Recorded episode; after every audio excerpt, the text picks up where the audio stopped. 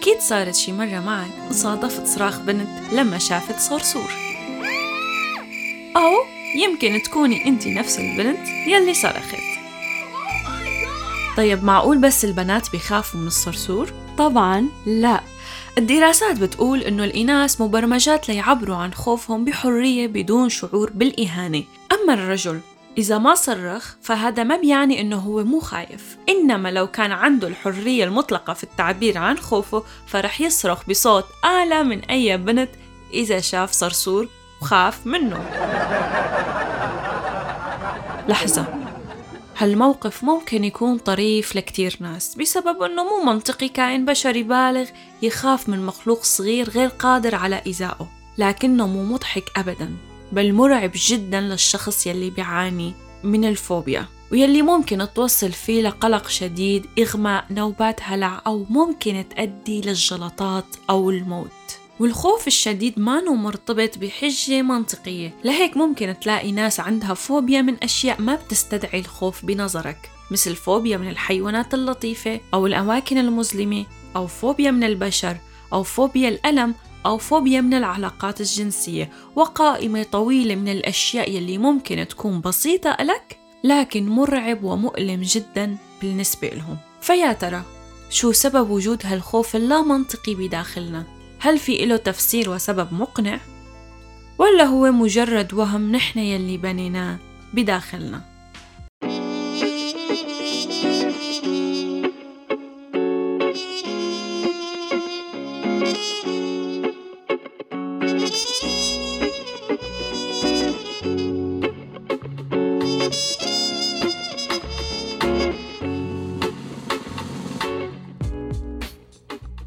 أعزائي مستمعي راديو الآن أهلا وسهلا فيكم في مخمخة.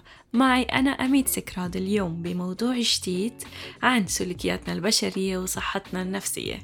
للأسف الدراسات ما قدرت تعطينا إحصائيات صحيحة عن الفوبيا بسبب قلة الناس اللي بيلجأوا لطبيب نفسي إذا كانوا مصابين بالفوبيا أو الرهاب الشديد من شيء ما.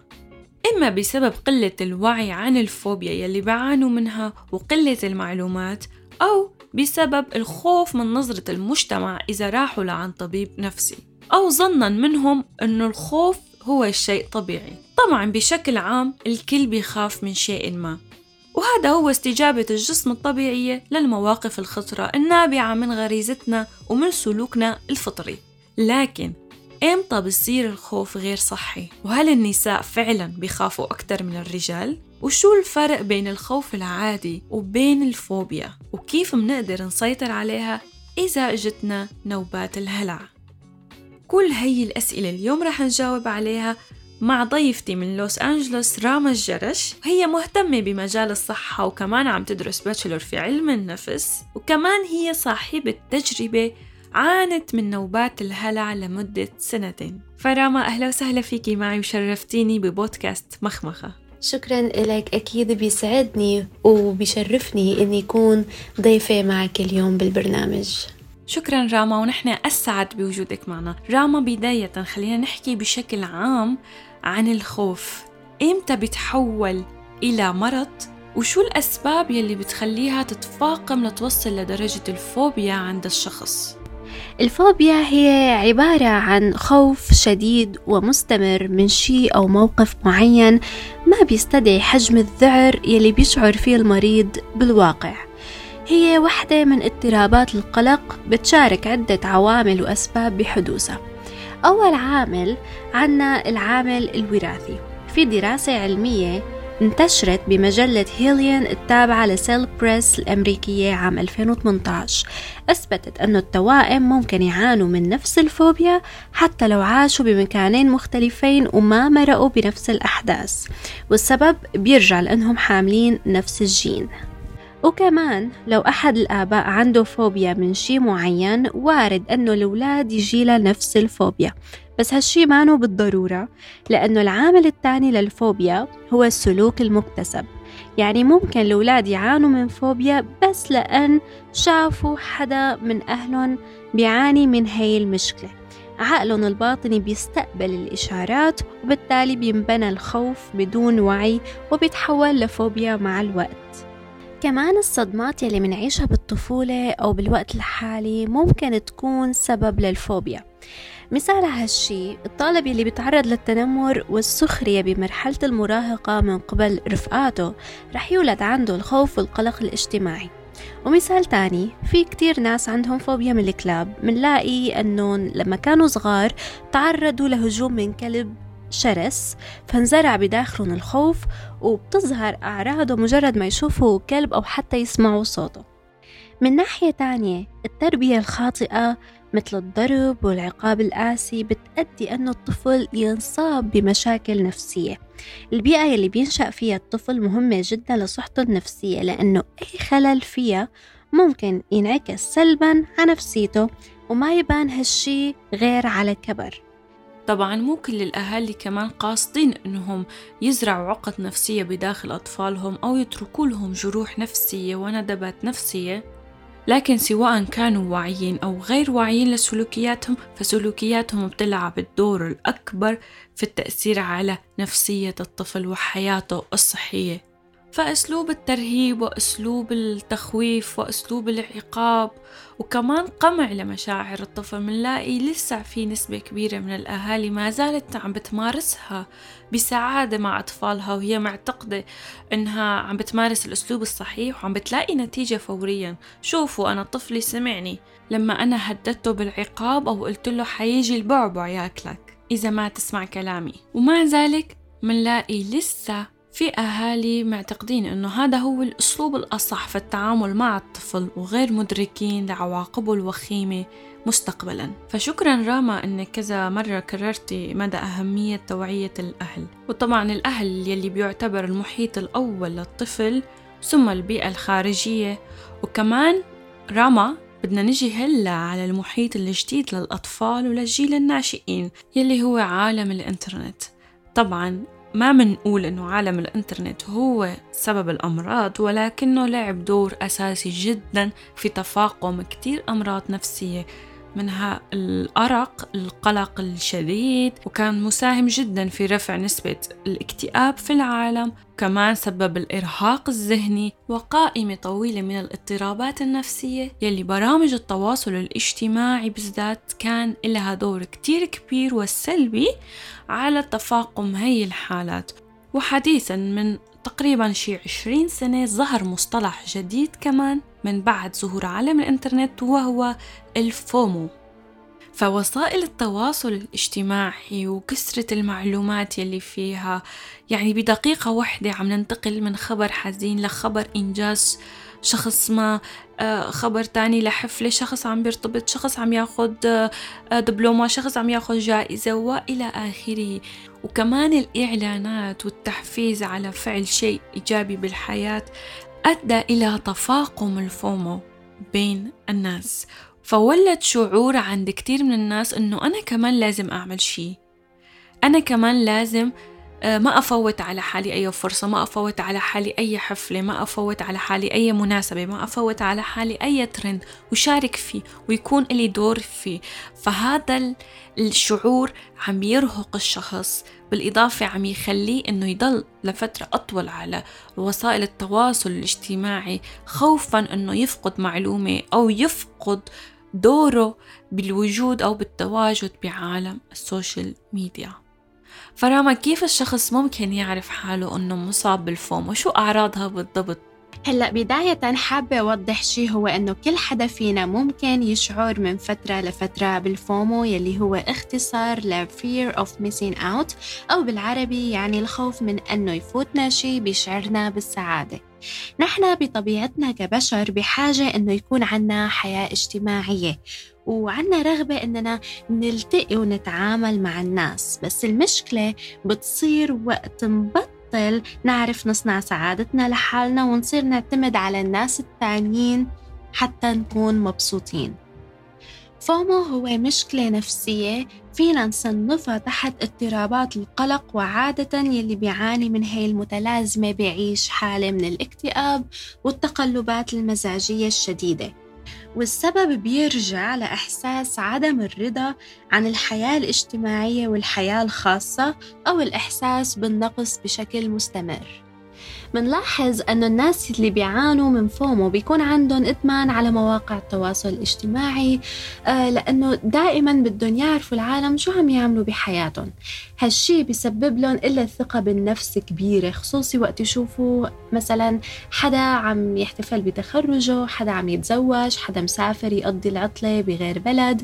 هذا كله بيولد عندهم عدم القدرة على التركيز على الحياة الخاصة بسبب الأفكار السلبية يلي عم تجيلهم من وراء هاي البوستات وكمان هالشي بيخليهم دائما يوافقوا على حضور الدعوات والمناسبات الاجتماعية حتى لو كان الشخص مريض أو ما قدران أنه يشارك بس مع هيك بيقبل الدعوة لأنه بيخاف يروح عليه أي شي يندم عليه بعدين. وبجانب الأعراض النفسية في كمان أعراض جسدية مثل التعب والإرهاق المستمر وعدم القدرة على النوم بشكل كافي.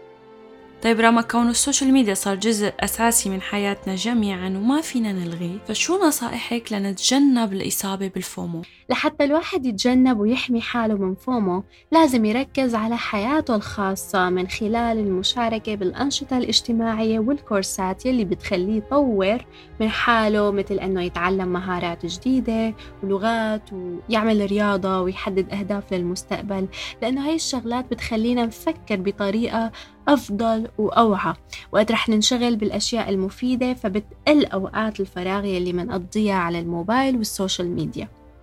وكمان المشاركة بالأنشطة الاجتماعية رح يحسسنا بالانتماء للجماعة اللي هو واحد من أساسيات الرضا عن النفس والاكتفاء الذاتي. فهيك بنتعلم تحقيق السعادة بدون الحاجة للآخرين.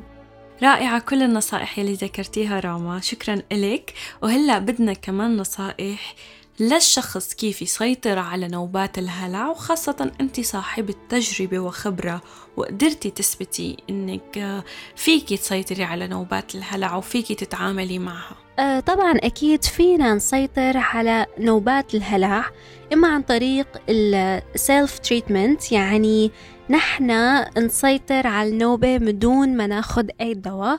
أو الطريقة الثانية يلي هي إننا نستشير طبيب نفسي طبيب مختص آه هو بقى بيساعدنا بالعلاج أو بيوصف لنا الأدوية المناسبة لحالتنا.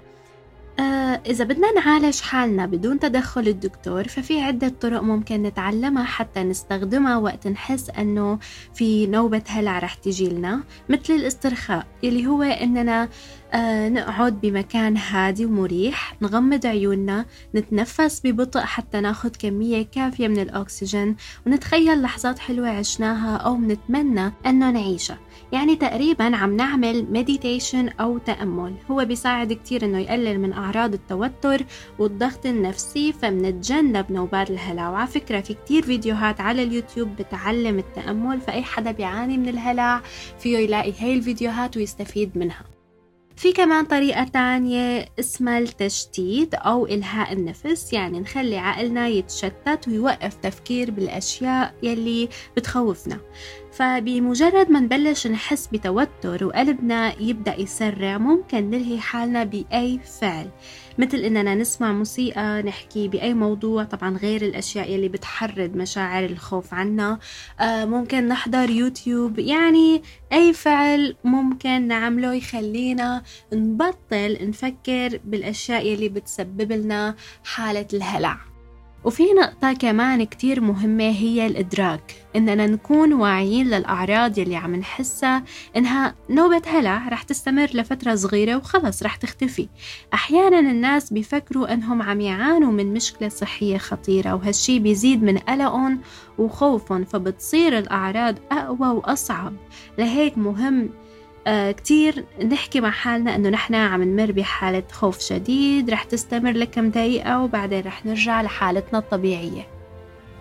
آه كمان اتباع نظام صحي خالي من الكافيين مهم لأنه الكافيين بيسرع ضربات القلب يلي هي من أصعب الأعراض اللي بيعاني منها مريض الهلع. وكمان الأطعمة يلي بتهيج الكولون لأنه نوبات الهلع بتأثر على الأعصاب الحسية يلي بالمعدة والأمعاء فبتسبب أوجاع ومشاكل أكثر في حالات ممكن ما تستجيب للعلاج الذاتي أو ممكن الشخص ما يكون عم يطبقها بالشكل الصحيح فلازم آه، بهالحالة المريض يستشير مختص أو دكتور نفسي لأن رح يساعده بطريقة العلاج إما عن طريق العلاج السلوكي المعرفي يلي هو عبارة عن جلسات نفسية الدكتور بيعملها للمريض آه، بيعلموا فيها شو يعني هلع وشو الأعراض اللي ممكن الواحد يحس فيها وكيف يبلش يواجه خوفه خطوة خطوة لحتى يتغلب عليه نهائيا. أو كمان ممكن المريض يكون بحاجة أدوية. فالدكتور بيوصف له أدوية بتساعد على تعديل كيمياء الدماغ وموازنة مستويات الهرمونات المسؤولة عن الشعور آه، بالقلق والخوف. إذا دائما في أمل إنه بنقدر نتحدى مخاوفنا مهما كانت درجاتها سواء خوف طبيعي ولا خوف شديد أو الفوبيا. بس أول إشي لازم نعرف شو نوعية مخاوفنا إذا هي صحية أو مرضية وبعدها لنقدر نعرف نتعامل معها راما السؤال أخير قبل ما ننتقل لفقرة سؤال من متابع هل فعلا المرأة بتخاف أكثر من الرجل مثل ما بيتم الترويج له وشو دخل الهرمون بالقصة؟ آه، صحيح النساء هن أكثر عرضة للإصابة بالفوبيا من الرجال والسبب بيرجع لطبيعة البنت الفيزيولوجية. البنت بتعاني من تقلبات هرمونية كتيرة بتؤدي لعدم توازن مستويات الأستروجين والبروجسترون بالتالي آه، بتخلي البنت عرضة للتوتر والاكتئاب والاضطرابات النفسية مثل الوسواس والفوبيا. بالضبط. هذا هو الجانب العلمي من التفسير ليش بيخافوا البنات أكثر آه، من الرجال. بس كمان في الجانب الآخر وهو السلوك المكتسب من قبل الأهل والمجتمع والمحيط يلي غالبا للأسف بنلاقي إنه ثقافة تربية الصبي مختلفة عن ثقافة تربية البنت. مثلا للصبي من صغره بنقول أنت ما بصير تخاف أنت رجال والرجال ما بيخاف. وكمان منفهمه إنه إذا خاف فهو جبان. فمنربط عند الصبي مفهوم الخوف بالرجولة أو بأنه يكون جبان. فلذلك بنلاقي أنه من صغره بيتم ترويضه على أنه ما يخاف وحتى إذا خاف ما يعبر عن خوفه. عكس البنت يلي نحن بنربط مفهوم الخوف عندها بالدلع.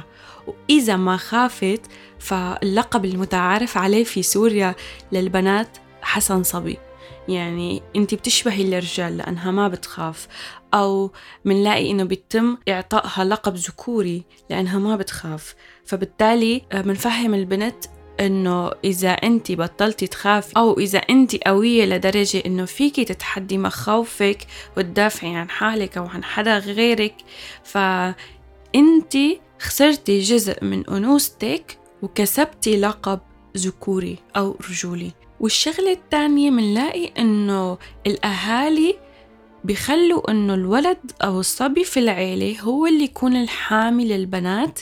لو كانت الأخت أكبر منه بسنوات وأضخم منه جسديا بس منلاقي الأم أو الأب مثلا مو كلهم طبعا البعض بيرسلوا ابنهم مع الصبية بغرض الحماية. وخلينا نستشهد بمقولة معروفة كمان آه الرجال رحمة لو حتى فحمة. يعني مهما كان صغير جسديا فهو اللي قادر يحمي الأنثى وهذا الشيء بيكسر بالأنثى كتير بيحسسها إنها ضعيفة وبيزرع بقلبها الخوف من كل شيء حولها بيحسسها إنها ضعيفة مو قادرة تحمي نفسها. فبالتالي هذا الشاب الصغير جنبها بحس بثقة نفس زائدة إنه أنا اللي بدي أحمي إختي عرضي وشرفي مهما كان حجمي صغير ومهما كنت بالعمر صغير.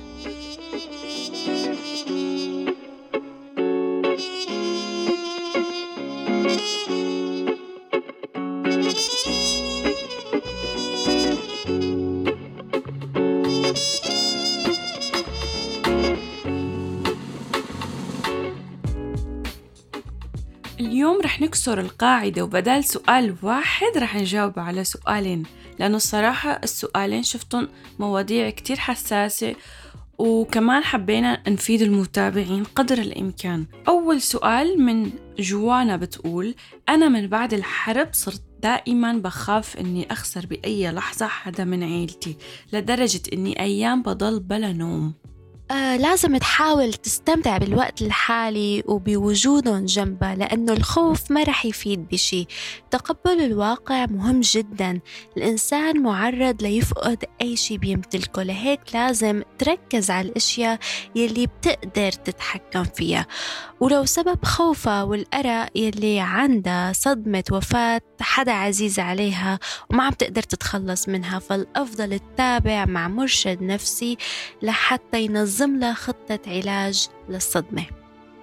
طبعا مشكلة قلة النوم ممكن ياخدنا لمشاكل تانية مثل الاكتئاب مثل التعب والإرهاق الجسدي الشديد. فالوضع عن جد صعب وخاصة أنها ذكرت أنها لساتها في دولة حرب ومدينة حرب. يعني ما عندها إمكانية اللجوء لطبيب أو طبيبة أو مرشد أو مرشدة نفسية. لكن أنا بدوري بهيك وضع بقدر أنصحك جوانا أنك تحاولي تزوري على الأقل طبيب عام يعمل لك تشخيص عام تحاليل ممكن هو يقدر يفيدك ويرشدك للطريق الصح.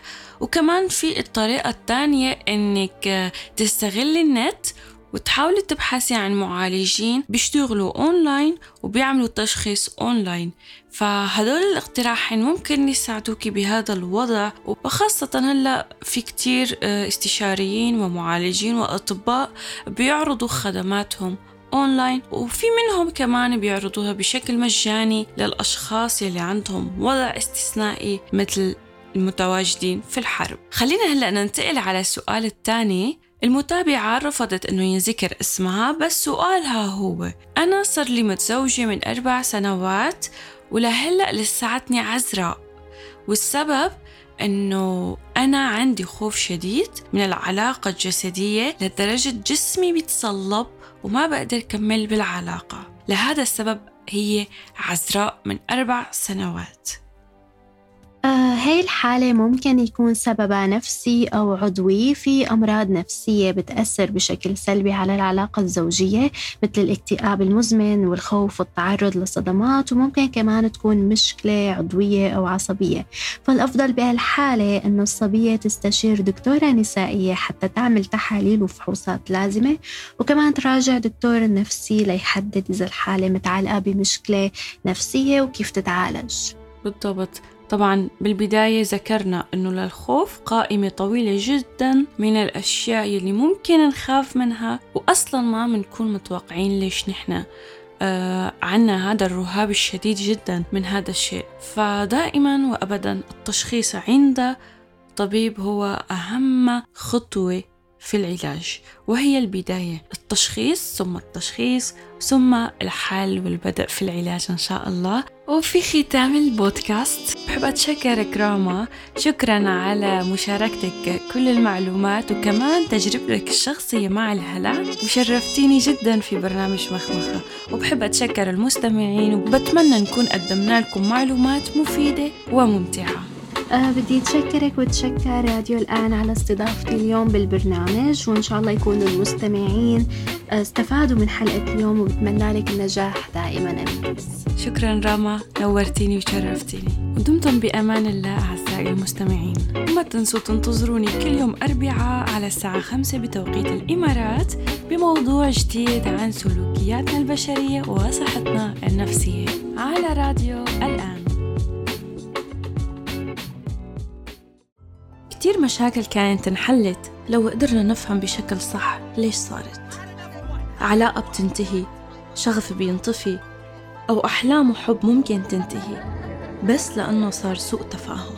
لهيك بمخمخة رح نفسر ما وراء تصرفاتنا وأفكارنا وسلوكياتنا لنقدر نفهم نفسنا وحياتنا والآخرين بشكل أفضل وبالتالي نعيش حياة أفضل. تابعوني أنا أميتي سكرات في برنامج مخمخة على راديو الآن. كل يوم أربعاء على الساعة خمسة بتوقيت الإمارات.